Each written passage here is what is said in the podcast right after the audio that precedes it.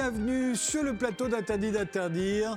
Si l'on nous avait dit au printemps dernier, pendant le confinement, vous vous souvenez, le vrai confinement, qu'un an plus tard, on serait toujours dans la même situation, les restaurants et les cinémas fermés, les hôpitaux débordés, un taux d'incidence toujours très élevé, 300 morts par jour environ, et tout cela alors que quatre vaccins sont déjà sur le marché et que tous les continents semblent plus ou moins sortis d'affaires, à part l'Europe.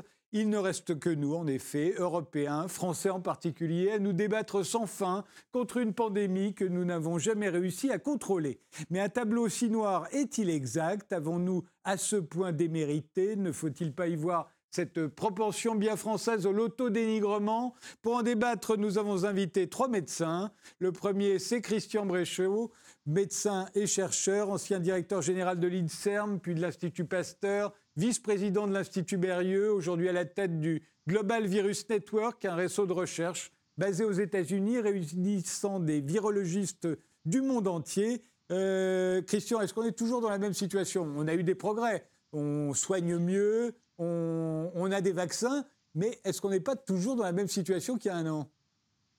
Bah, c'est exactement, c'est une, une frustration incroyable parce que progrès, en un mot, puisque c'est progrès fantastique au niveau des vaccins, beaucoup de progrès quand même, on en reparlera euh, sur certains traitements.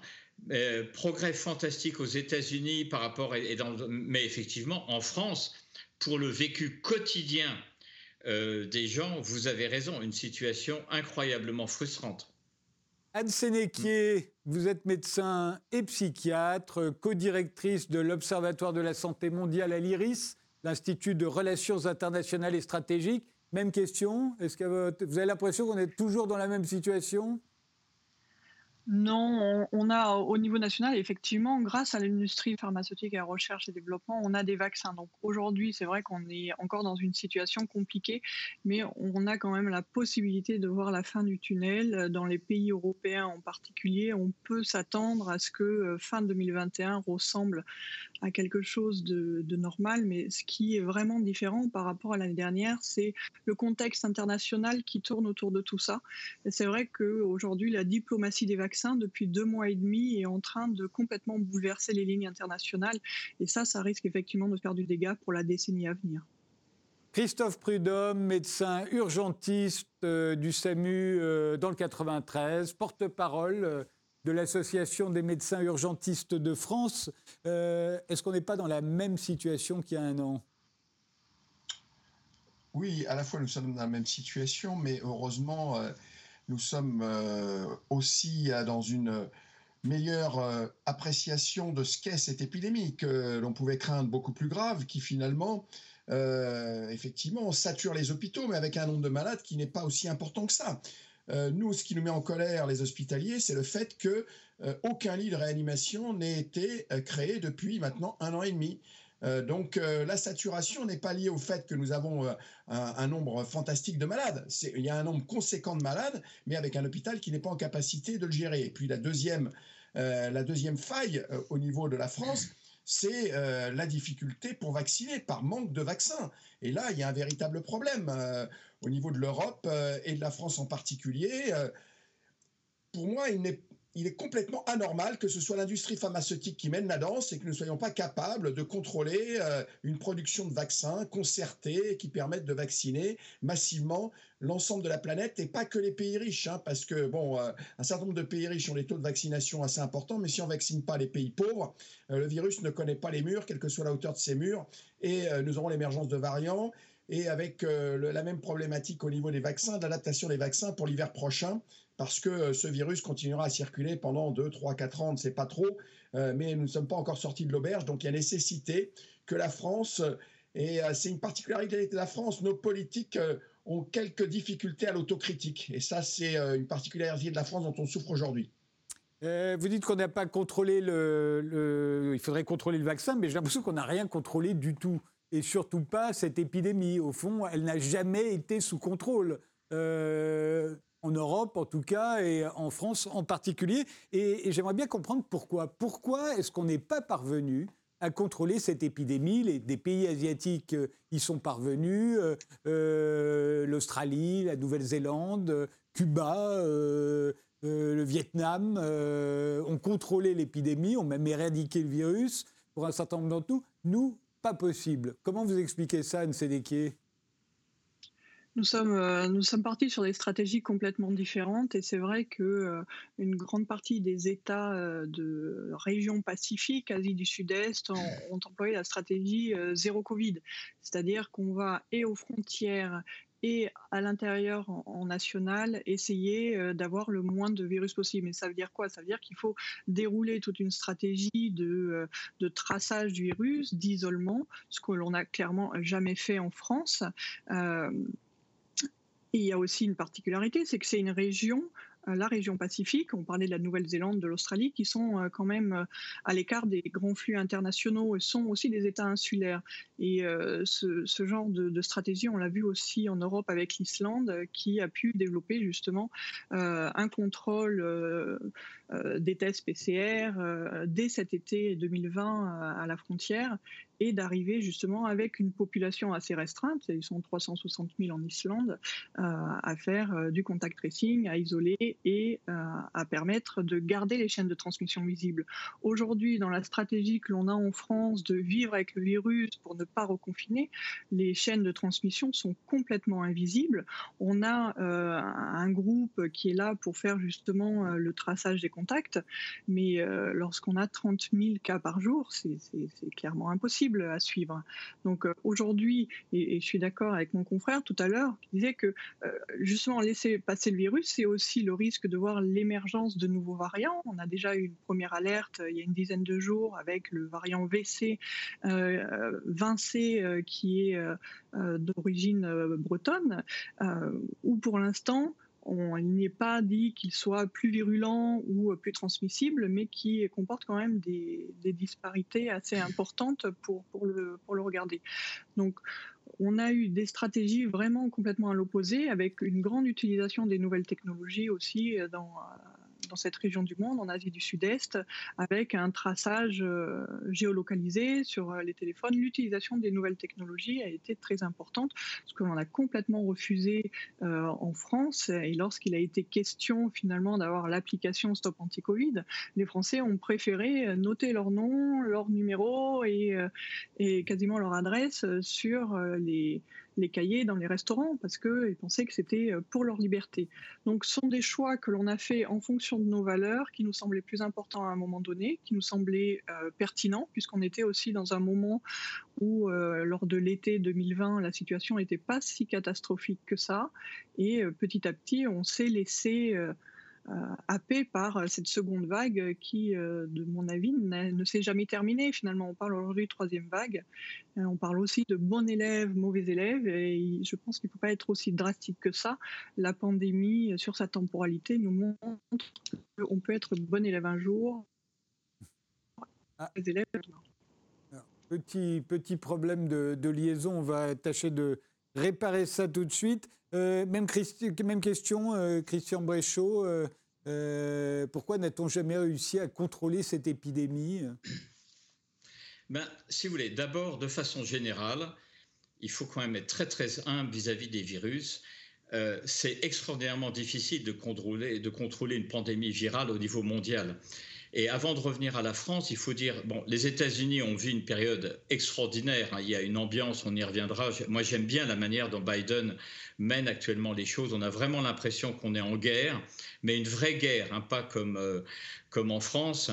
Et, mais même ayant dit ça, euh, je précise que vous, êtes, vous, êtes, aux États-Unis, hein, Christian. Oui, oui, oui. Moi, je suis euh, professeur à University of South Florida et, comme vous l'avez dit, euh, président du Global Virus Network. Et effectivement, je suis basé à, à, Tampa. Et effectivement, bon, il faut quand même dire rapidement, mais c'est important quand on parle de la France il y a une grande hétérogénéité entre les 50 États américains, hein. c'est-à-dire que tout n'est pas rose, et vous avez des États où, comme en France, c'est un cauchemar pour essayer d'avoir un rendez-vous et ce genre de choses. Deuxième point, c'est qu'il y a des inégalités très fortes entre les Noirs américains, les Hispaniques, par exemple, en termes d'acceptabilité des vaccins. Donc il y a vraiment des problèmes. Mais à côté de ça, il y a un progrès fantastique et il y a 25% à peu près de la population qui est vaccinée, ce qui est formidable. Mais si je commence par ça, c'est que même dans ces situations-là, on voit actuellement aux États-Unis un taux de contamination qui est en train de remonter un petit peu.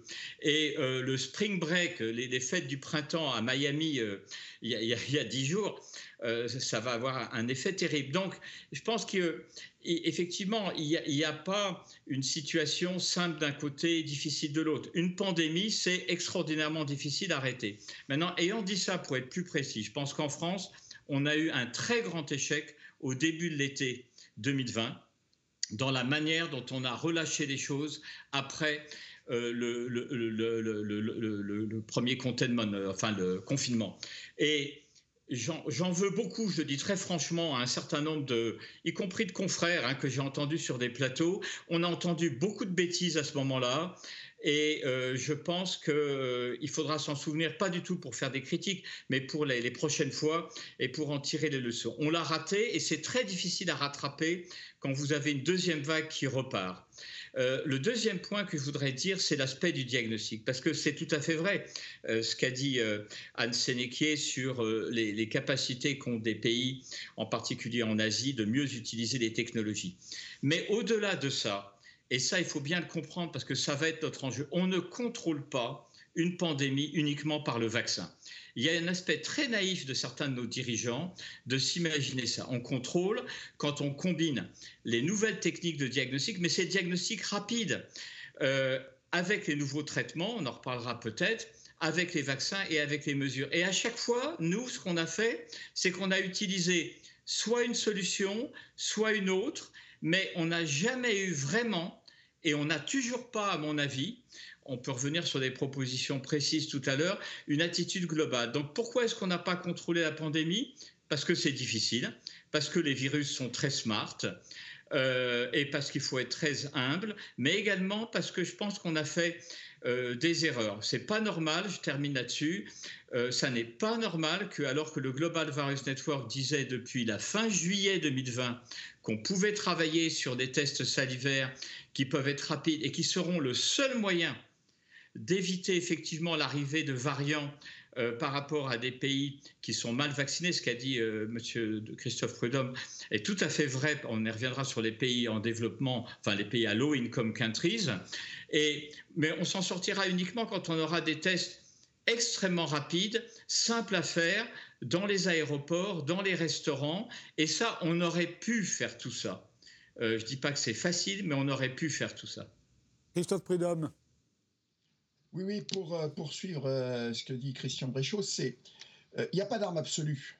c'est un ensemble d'armes qu'il faut savoir utiliser à bon escient au bon moment et puis savoir être plus réactif. une des difficultés qu'on a eues en France, c'est le manque de réactivité et surtout un gouvernement qui a focalisé le débat sur des solutions uniques et qui n'étaient pas les bonnes en plus, parce que on n'arrête pas de parler du confinement, mais en fait on ne confine pas. Euh, les seuls confinements qui ont été réellement efficaces, on le voit, euh, c'est effectivement euh, ce qui a été mis en œuvre par un certain nombre de pays asiatiques, alors de manière très brutale en Chine, mais en, Corée du Sud, ils ont utilisé effectivement des technologies qui ont permis d'isoler très rapidement les cas qui n'ont pas été aussi nombreux que ça, ou quand on est une île, effectivement, une des seules rares mesures adaptées qui ont été prises par le gouvernement, ça a été euh, le confinement de la Nouvelle-Calédonie, qui est une île. À partir du moment où, avec quelques cas, euh, eh bien, euh, éviter de nouveaux entrants et de cette manière-là, on arrive effectivement à isoler les,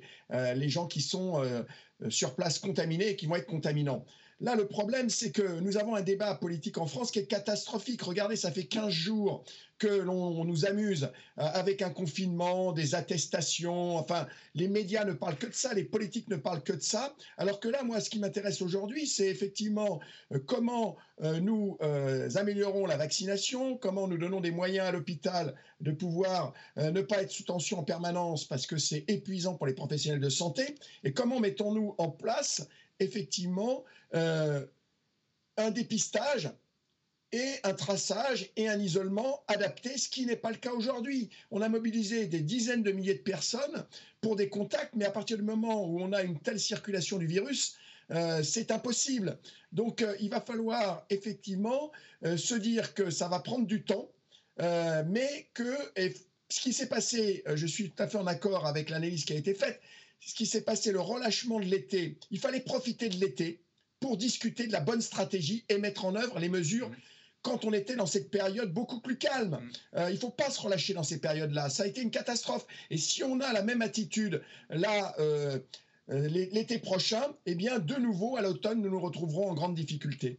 C'est une question de stratégie. Et la stratégie, c'est de la politique, mais au sens noble du terme. C'est-à-dire qu'il faut accepter les critiques, il faut accepter le débat. Là, c'est pas à critiquer pour critiquer, mais c'est la critique pour trouver de meilleures solutions, analyser ce qui s'est passé. Et j'insiste, c'est un problème, on a un problème culturel dans notre gouvernement. C'était incapacité à l'autocritique. C'est-à-dire que si on critique en France, on est un mauvais citoyen. Et ça, c'est un véritable problème là, je vais faire un tableau euh, un peu sombre, mais pas seulement pour les politiques ou par le gouvernement. Euh, on pourrait dire aussi que ça concerne les scientifiques, euh, les médecins, l'administration, vous avez raison, les Français en général, les médias bien entendu, mais on a l'impression véritablement que ce n'est pas seulement le déconfinement qu'on a raté, mais on a tout raté. On a confiné trop tard, on n'avait pas de masque, on a raté le déconfinement, euh, on a raté euh, euh, ce que demandait l'OMS à ce moment-là, c'est-à-dire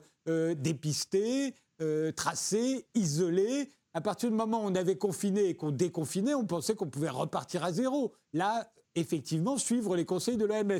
Pas du tout. On a raté l'étape de l'application de traçage, vous l'avez dit. On n'a jamais isolé les malades. On n'a pas du tout prévu la deuxième vague. On ne l'a pas du tout anticipé. Donc, évidemment, on a improvisé jusqu'à l'absurde. On a raté le reconfinement d'octobre. On a toutes les mesures de freinage qu'on a prises depuis étaient insuffisantes. Euh, au fond, on a décidé de vivre avec le Covid.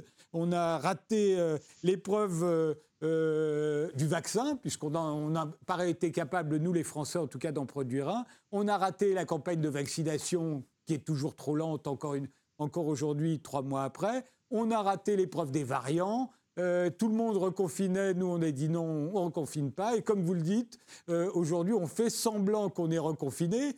Euh, les médias ne parlent que du reconfinement de plus de 20 millions de Français. Enfin c'est une plaisanterie, évidemment qu'on n'a rien reconfiné du tout. On a retardé le, le couvre-feu d'une heure et on a fermé les boutiques de fringues. Ça ne s'appelle pas un reconfinement, c'est une plaisanterie. Anne Sénéquier, j'exagère ou c'est ça? C'est vrai que c'est une histoire de sémantique, mais euh, en tant que médecin, je ne vois pas dans les mesures qui ont été annoncées la semaine dernière ce qui va nous aider à diminuer euh, les chiffres. On a une semaine de recul, donc on sait clairement que ça n'est pas suffisant pour faire un premier bilan. Il va falloir attendre encore une dizaine de jours. Euh, mais aujourd'hui, on a une situation qui devient euh, de plus en plus problématique. On nous demande de pousser les murs. Bah, pousser les murs, euh, c'est sympa, mais ça veut dire qu'on accepte que les gens rentrent en réa. Et on a cette, ce, fantasme de dire augmentons le nombre de lits de réa, augmentons le nombre de, de réa. Mais il faut comprendre aussi que le but, c'est d'éviter que les gens aillent en réanimation. C'est vrai on a cette idée de, toujours euh, courir derrière des, mesures de restriction qui en fait sont des mesures de protection et qui sont parfois euh, très mal comprises. Je pense que dans la communication, on n'est pas bon. Euh, on, voit bien que là, l'idée du gouvernement est que cette campagne de vaccination puisse rattraper l'épidémie. Mais aujourd'hui, c'était faire abstraction de tous ces, de ces choses qu'on ne contrôle pas, c'est-à-dire euh, l'approvisionnement euh, du vaccin de la part des laboratoires pharmaceutiques, c'est-à-dire euh, l'émergence de nouveaux variants, c'est-à-dire l'acceptation de la population. Et tout ça, on, a, on, parle de, de, demi-mesure, de, de sur-mesure, de haute couture. On a surtout l'impression qu'on avance à tâtons et que euh, on essaye euh, de tenir jusqu'au bout. Mais, qu'est-ce que c'est que le bout finalement? On dit euh, les gens en ont marre, il ne faut pas reconfiner. Mais est-ce que les gens n'en ont pas assez justement des demi-mesures où finalement ils n'ont pas le droit de faire comme d'habitude, mais en même temps c'est pas complètement fermé non plus. Donc on, tisse ce temps long sur ces demi-mesures qui me semble est très important sur le côté lassitude, alors que en, février, on aurait eu une fenêtre de, de, confinement plus dure et peut-être difficile à accepter sur le moment, mais on ne serait pas dans la situation que l'on est aujourd'hui. Je rappelle que ça fait cinq mois en France qu'on n'a pas le droit de sortir le soir, par exemple. Euh, on ne sait pas si ça sert à quelque chose, mais ça fait cinq mois qu'on n'a pas le droit de sortir le soir. Christian? Oui, euh, bon, j'ai également été très critique tout à l'heure comme mes, mes, collègues, mais je voudrais dire deux choses positives, euh, parce que je le vois vraiment par rapport aux États-Unis. La première, c'est les écoles. Je pense que la décision de maintenir des écoles ouvertes a été une décision euh, courageuse et une bonne décision. Et actuellement, on voit aux États-Unis la difficulté incroyable qu'a Joe Biden à obtenir la réouverture des écoles, y compris dans des États démocrates, et où il est obligé d'être très très prudent avec les syndicats euh, d'enseignants qui euh, lui ont quand même l'ont quand même aidé dans son élection. Et, c'est très très difficile donc de revenir là-dessus. Je pense que personnellement, ça peut se discuter. Hein. Il y a des gens qui ne seraient pas forcément d'accord, mais je pense personnellement que ça a été une bonne décision. Euh, la deuxième chose qu'il faut quand même souligner, euh, parce que on est critique, on a raison de l'être, c'est que actuellement le taux de vaccination euh, dans les EHPAD alors que le reste est assez inefficace, je suis assez d'accord, euh, est, bien. Et ça, ça va nous permettre quand même euh, d'avancer dans, de meilleures, dans de meilleures conditions. Mais maintenant, pour revenir euh, sur, sur l'analyse critique, je voudrais dire que moi, ce qui m'a beaucoup choqué, c'est qu'on on a un problème, on, a très peu de vaccins. Bon.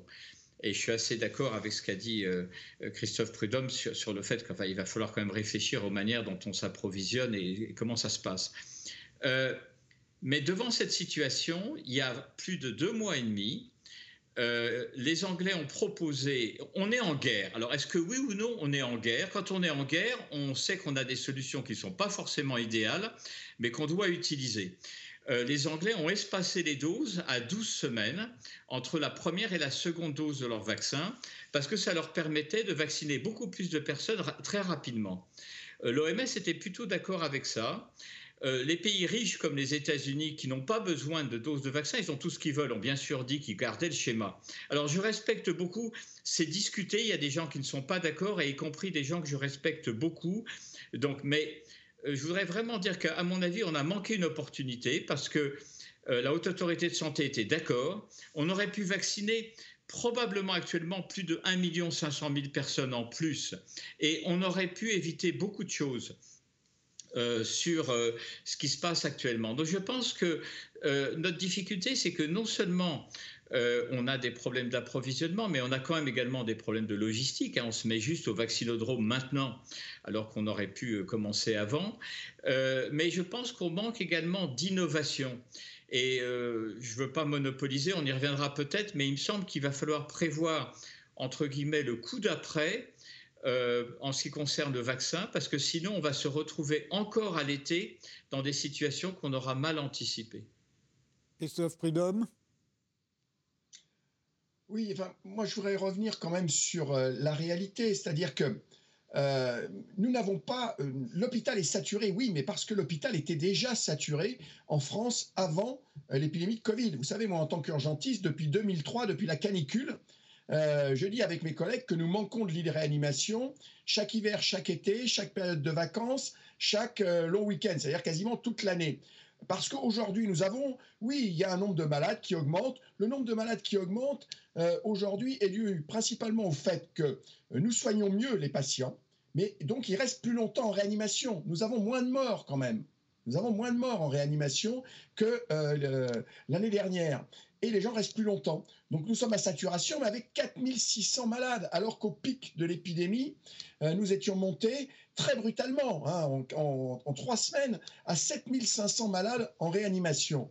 Donc ça, c'est quand même un problème, parce que c'est cette euh, surcharge hospitalière euh, qui motive tout le discours politique. donc euh, oui, moi, je ne souhaite pas qu'il y ait plus de malades en réanimation, mais il n'y a pas de catastrophe. Il n'y a pas de catastrophe et il n'y a pas un nombre de malades, un afflux de malades. Vous savez, nos services d'urgence aujourd'hui ne sont pas débordés. Nous avons un nombre de malades qui arrivent régulièrement. Et ce qui nous gêne, c'est effectivement les places derrière, avec les conséquences que ça va avoir euh, sur les malades qui n'ont pas la Covid et qui sont majoritaires. C'est-à-dire qu'aujourd'hui, en Ile-de-France, nous, sommes en train de déprogrammer quasiment 50% de l'activité et on risque de monter un petit peu plus. C'est-à-dire qu'on va avoir des retards à la prise en charge d'un certain nombre de pathologies. Les deux premières causes de mortalité, ce sont les cancers et les maladies cardiovasculaires. Oh, nous avons des retards de prise en charge sur ces patients qui vont avoir des conséquences en termes de, ce qu'on appelle, euh, nous, la morbimortalité, c'est-à-dire c'est des morts évitables supplémentaires. Donc il faut discuter de tout ça. C'est-à-dire que quand on est en guerre, il faut se donner les moyens. Or, on ne sait pas donner les moyens. Nous n'avons pas produit les armes.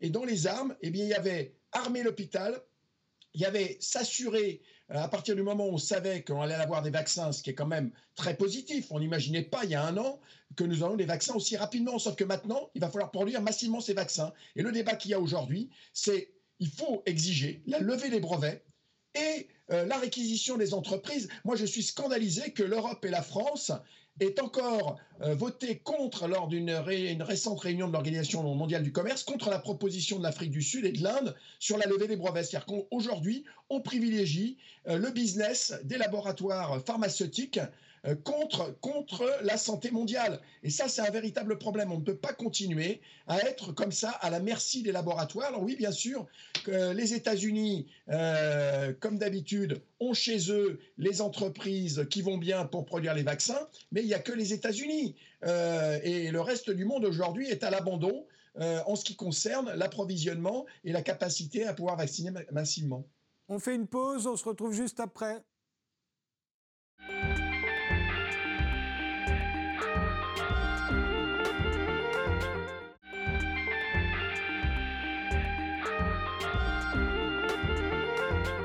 On continue ce débat euh, sur le Covid euh, un an après avec Christian Bréchot, qui est médecin-chercheur, qui dirige euh, le Global Virus Network, avec Anne Sénéquier, qui est médecin et psychiatre et qui co-dirige l'Observatoire de la santé mondiale à l'IRIS, et Christophe Prudhomme, médecin urgentiste, porte-parole de l'Association des médecins urgentistes de France. là encore, petit retour en arrière par rapport à il y a un an. il y avait une grande arrogance euh, en Europe euh, il y a un an, à la fois quand on regardait ce qui se passait en Chine et les méthodes utilisées par les Chinois, notamment le confinement d'ailleurs. On regardait ça avec beaucoup de, beaucoup de mépris. Euh, puis de la part des Français, quand on a regardé les Italiens confinés, on s'est dit jamais ça n'arrivera en France, et puis etc., etc. Et puis un an après, on a l'impression que c'est en Europe que ça continue, alors que c'est en train de s'arrêter partout ailleurs. Euh, est-ce que, est que, là, l'Europe n'a pas pris une leçon terrible, à la fois de modernité, euh, euh, mais une expérience véritablement catastrophique Jusqu'à présent, c'était les Européens qui apportaient l'aide humanitaire et médicale sur les autres continents. Aujourd'hui, on a l'impression qu'on pourrait demander l'aide humanitaire à la Corée du Sud. On y gagnerait, non, Anne Sénéquier? C'est vrai qu'on a pris une grande leçon d'humilité, de, voilà, tout ça, d'humilité, euh, tout simplement, effectivement, parce que on se targuait d'avoir le meilleur système de santé au monde et que on avait vu, on avait vu ces épidémies, que ce soit le SARS en 2002-2003, euh, le MERS en 2011 ou même Ebola euh, plus récemment en 2014 les épidémies, on connaît, mais euh, c'est ailleurs. C'est pas pas sur le territoire européen et de toute façon notre système de santé euh, est censé pouvoir y faire face. Et c'est vrai que quand on a vu euh, la Chine commencer à se confiner, on a parlé politique, on a parlé gouvernement autocratique qui, était tout sauf une démocratie et que ça, bien sûr, en Europe, ça ne pourrait pas exister, que ça ne pourrait pas être toléré au pays des droits de l'homme. On a vraiment pris euh, une claque euh, énorme. Euh, et c'est un petit peu ce qui s'est passé avec cette première vague et, le premier confinement qui a suivi. Et c'est peut-être pour ça finalement que ce confinement, ce premier confinement, c'est quelque part entre guillemets si bien passé parce qu'on était encore dans la sidération de ce qui était en train de nous arriver. Aujourd'hui, on a tous un peu plus de recul. On a vu chacun des pays développer sa propre stratégie. On a vu que euh, le gros de la pandémie, et en nombre de cas et en nombre de décès, sont portés par les Amériques au pluriel et l'Europe. Euh, donc c'est vrai qu'il faut se poser cette question, un, de la résilience des autres États.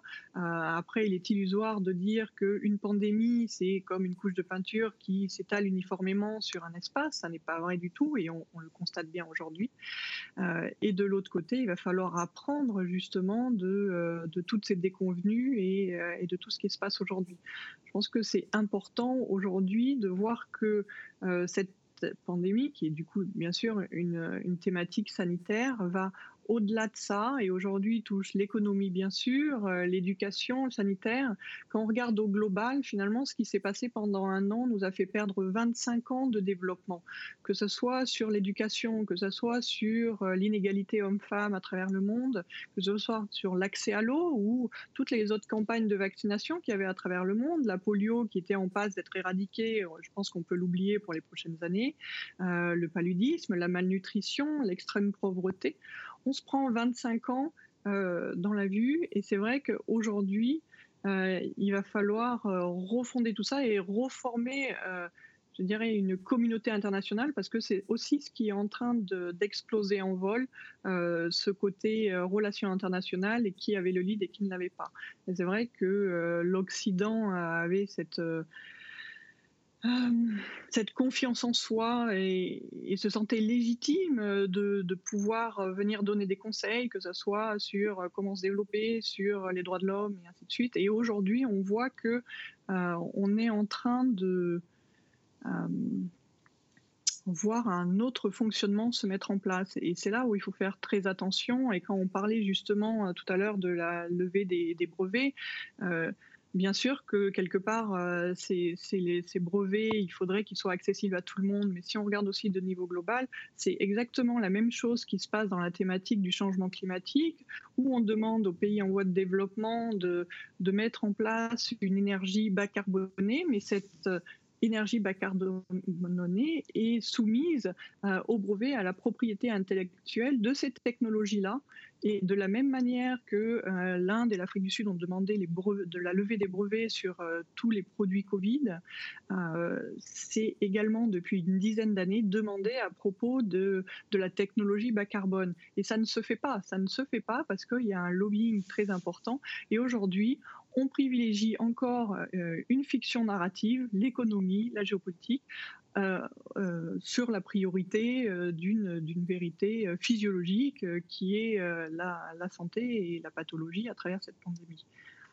Christian Bréchot, ça aurait été possible de faire sauter les brevets sur les vaccins? Ça coûte très très cher des vaccins, les investissements sont considérables. Est-ce que ce ne serait pas scier la branche sur laquelle on est assis que de que d'empêcher l'industrie pharmaceutique de gagner de l'argent sur les vaccins euh, déjà qu'ils ne sont pas très portés dessus, parce qu'en général, ils préfèrent les médicaments qui rapportent bien plus.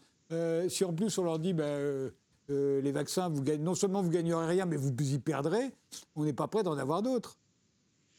Bah, vous avez parfaitement raison. moi, là, j'ai un point de vue un peu différent de celui qui a été exprimé avant. Je pense qu'il est trop tôt pour abandonner les brevets. Je pense que si on ne euh, ce que nous a appris, euh, d'abord, je suis vraiment d'accord avec ce qu'a dit euh, Anne Sénéquier sur, sur l'évolution des choses, je ne vais pas le reprendre, mais sur, les brevets, je pense que vraiment, il faut faire attention. Oui, il faudra bien sûr donner les licences et les donner de façon extrêmement... il va falloir faire un peu ce qui s'est passé sur le HIV, hein. c'est-à-dire que si vous vous en rappelez, au tout début des découvertes des antiviraux, on n'allait pas euh, donner des brevets. Après, il y a eu une pression et qui a été très favorable et qui effectivement s'est faite contre certaines industries pharmaceutiques. Là, je suis d'accord, euh, en particulier en Afrique du Sud, mais elle s'est faite quand même après un certain temps. Je pense personnellement que là, euh, il est trop tôt et qu'on peut trouver d'autres mécanismes, parce que bien sûr qu'il faut trouver les mécanismes. Et ça rejoint ce que disait Anne Sénéquier, c'est-à-dire qu'effectivement, il faut un nouvel ordre international. C'est vrai que l'Occident on. On a été suffisant il y a un certain nombre de choses et, les cartes ont été totalement rebattues. Le grand sujet, c'est l'OMS pour moi. Euh, il ne s'agit pas forcément d'aller réinventer des choses, mais qu'est-ce qu'on veut que soit l'OMS Est-ce qu'on veut vouloir, est-ce qu'on veut vraiment redonner à l'OMS ce qu'elle devrait être? Et qui d'ailleurs irait également dans le sens de ce qu'a dit Christophe Prudhomme en termes de distribution des vaccins, des médicaments.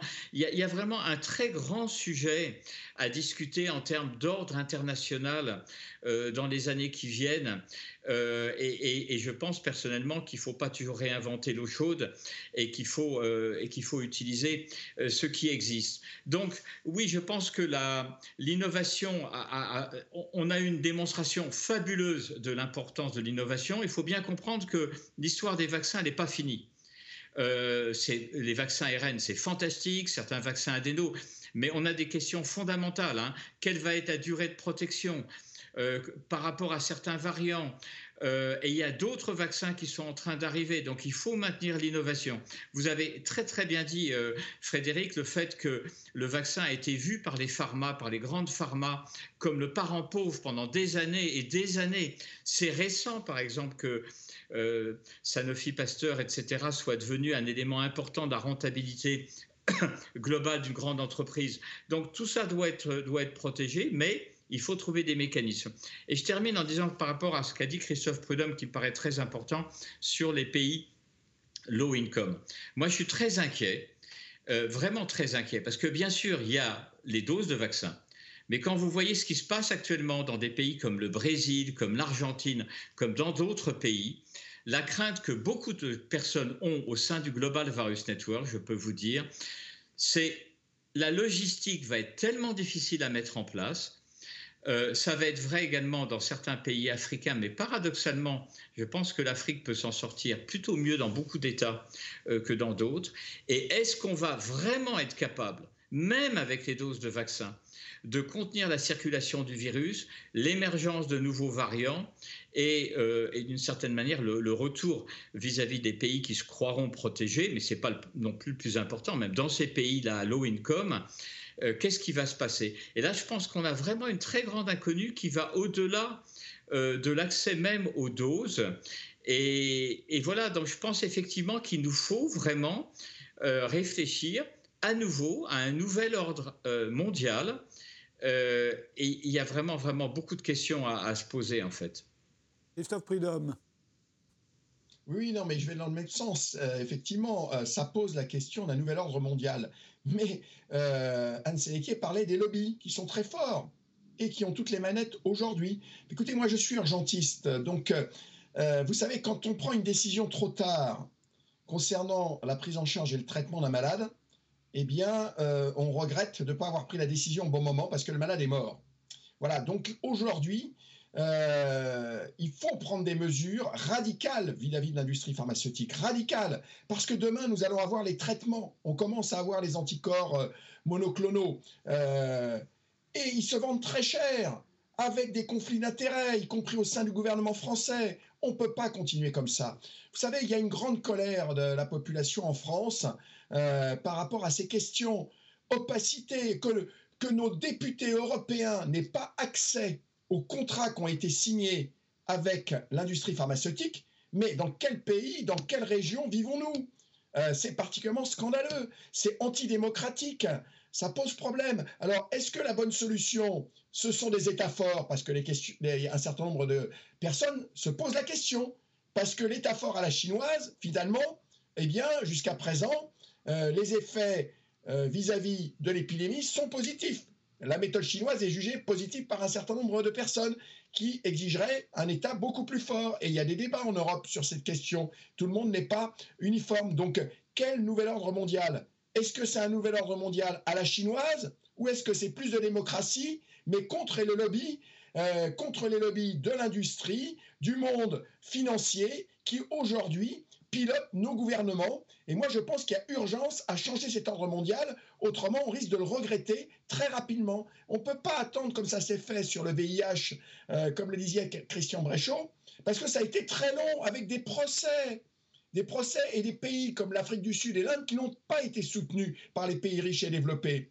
Donc, euh, il arrive un moment donné, euh, il faut effectivement être assez radical et il faut aller vite. Parce que si on ne va pas vite, je pense que euh, on va vers de, une catastrophe qui ne sera pas une catastrophe sanitaire, euh, qui sera une catastrophe politique.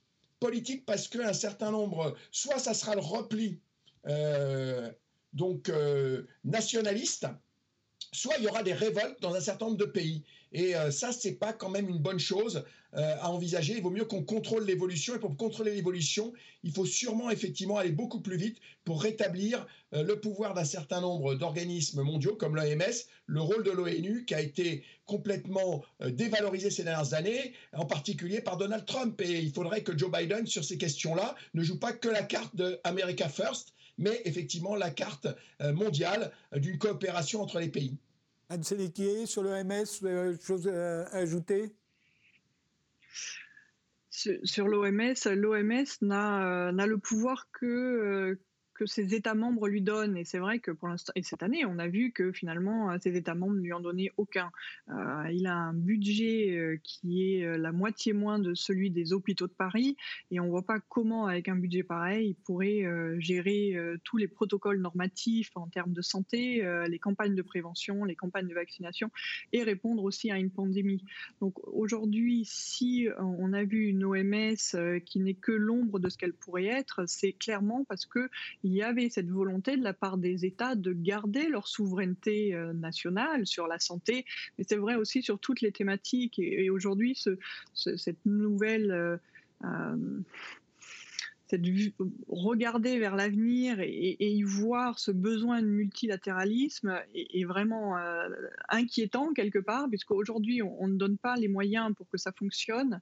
Et c'est vrai, pour revenir sur ce qu'on disait tout à l'heure sur, euh, sur l'ordre du monde, euh, on a vu que les, pays occidentaux ont du coup fait ces accords bilatéraux avec, avec les big pharma. les pays à revenus les plus faibles font partie du système COVAX, qui est financé à travers l'OMS par les, pays occidentaux, mais qui pour l'instant, le financement n'est pas arrivé jusqu'à son terme. Et le système COVAX, euh, entre autres, a pour objectif de vacciner 27% des populations des pays euh, les, plus faibles économiquement, ce qui ne servira clairement pas pour avoir une quelconque immunité collective euh, fin 2021. Et entre ces deux-là, entre ceux qui sont dans le système COVAX et les pays riches, il y a les pays à revenus intermédiaires qui n'ont pas de solution pour finalement avoir accès aux vaccins. Qu'est-ce qu'ils ont fait, ces pays-là? Ils sont retournés euh, vers la Chine, vers la Russie, vers l'Inde. Tous ces vaccins vous disiez tout à l'heure qu'on avait quatre vaccins. Euh, on n'a pas quatre vaccins, il y en a bien plus. Sur le marché, dit. Oui, sur le marché européen. Sur le marché européen mais euh, il y a des vaccins russes, il y a des vaccins chinois, il y a des vaccins indiens. Et finalement, tous ces pays-là, aujourd'hui, euh, ont pu euh, faire de la diplomatie et de l'influence régionale. L'Inde distribue des vaccins avant même d'avoir fini de vacciner sa population à tous ces, tous ces pays limitrophes pour renforcer son son influence. La Russie envoie envoie des vaccins euh, euh, en Amérique latine et la Chine tisse la route de la soie à renfort de, de vaccins et, elle-même jette des amarres euh, en Amérique latine. Et c'est ça aujourd'hui l'esquisse de la diplomatie de demain, d'où l'Europe est complètement absente. Et, et, là, on a un vrai problème justement et un, pour le multilatéralisme, parce qu'un jour, on viendra forcément nous dire que devant un ennemi commun, cette pandémie, les pays occidentaux ont voulu la jouer perso. Donc, euh, on aura un vrai problème sur euh, euh, sur cette volonté de pouvoir résoudre les problèmes qu'on a usuellement, mais encore une fois, le risque de pandémie, puisqu'on gère celle-ci, mais quand on s'intéresse aux causes qui, génèrent ces maladies émergentes, euh, malheureusement, on ne peut pas dire que ça sera la seule du siècle, et du coup, ça ici, il faut, aussi le, préparer.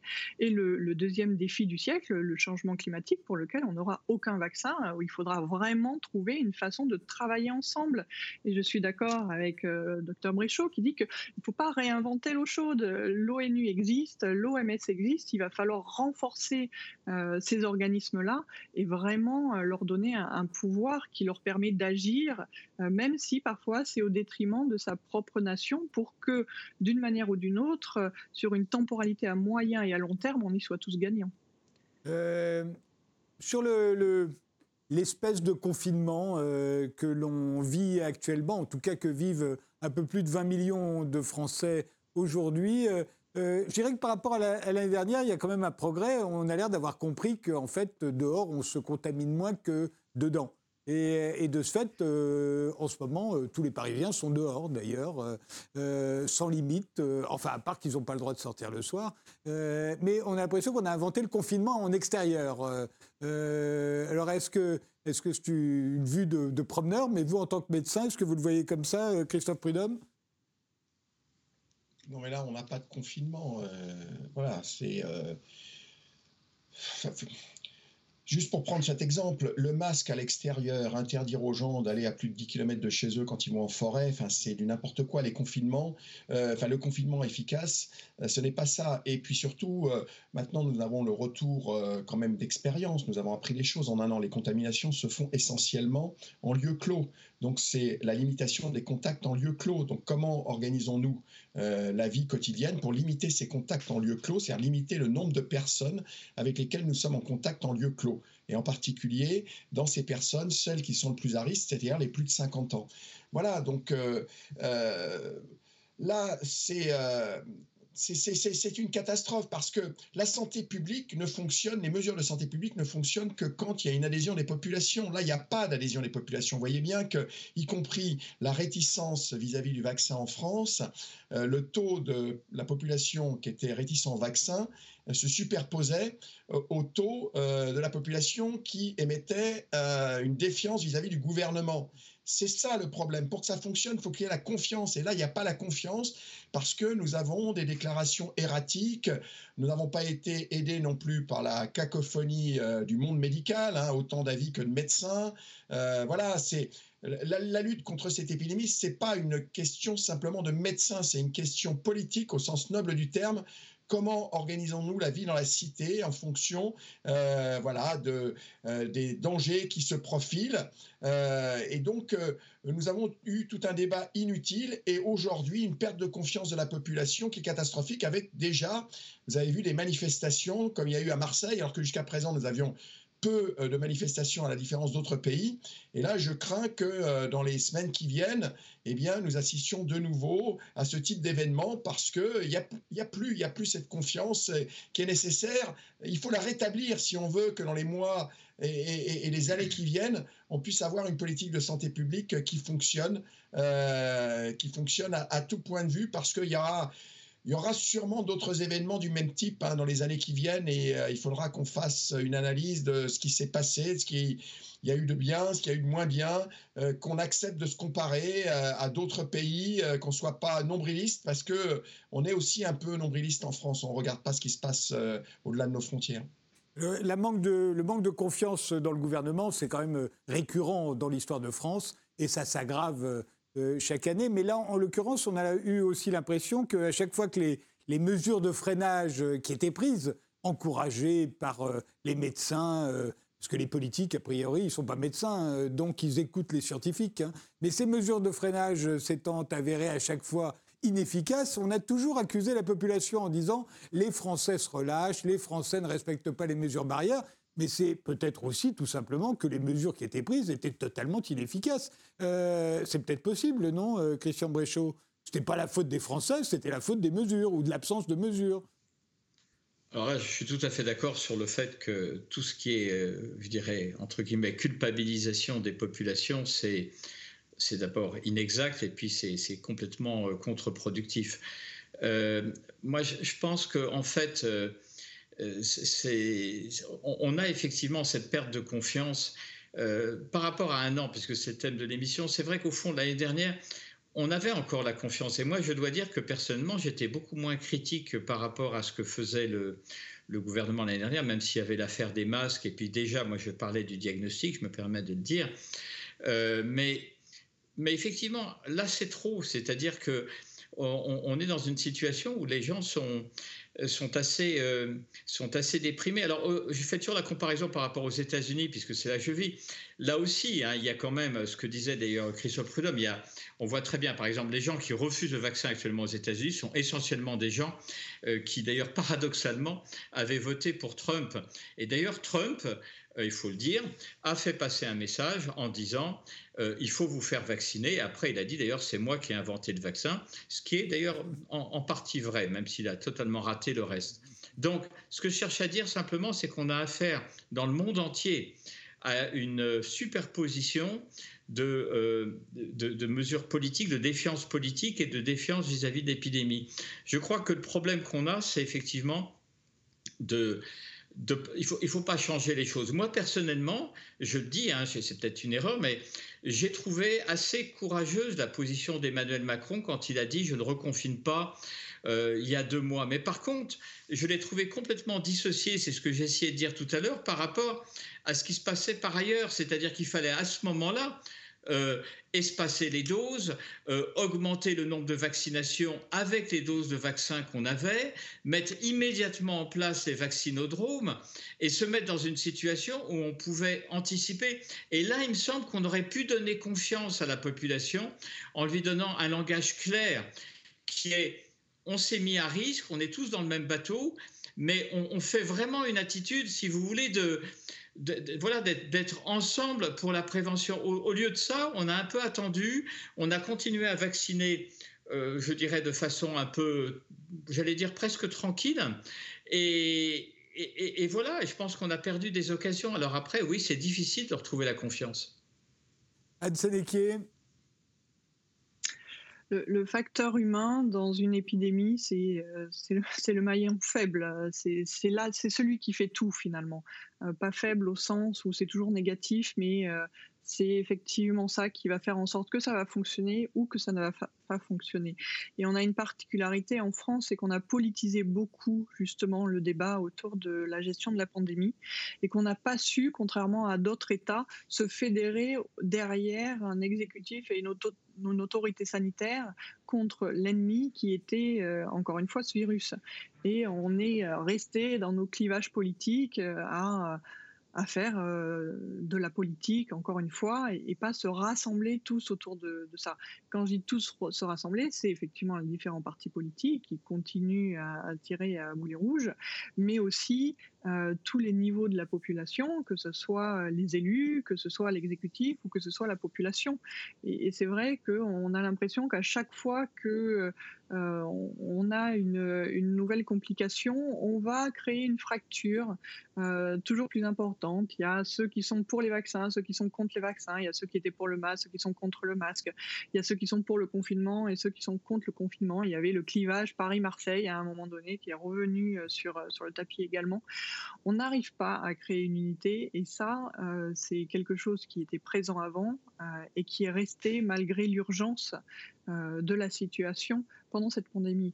C'est ça qu'il va falloir aussi travailler sur retrouver une unité nationale sans que pour autant ça soit dans le côté négatif et, nationaliste, mais plutôt quelque chose de positif pour justement réussir ensemble. Et c'est vrai au niveau national, mais c'est vrai aussi, et je m'excuse, mais euh, je ramène toujours le truc au niveau international, mais réussir ensemble au niveau international pour une pandémie, c'est euh, primordial ben, et indispensable. Je vous remercie tous les trois d'avoir participé à ce débat. J'espère qu'on ne sera pas obligé de refaire le même dans un an. Euh, ça, ça, fera, deux ans de Covid, toujours la même situation. C'est pas impossible. Hein. Dans un an, tout le monde ne sera pas vacciné au rythme où ça va, tout le monde ne sera pas vacciné. Hein. donc, euh, allez savoir, il y aura d'autres variants. Euh, peut-être qu'on aura toujours des masques et peut-être que les restaurants et les cinémas seront toujours fermés. Euh, je ne le souhaite pas, hein, que ce soit bien clair. Merci tous les trois et merci de nous avoir suivis et rendez-vous au prochain numéro.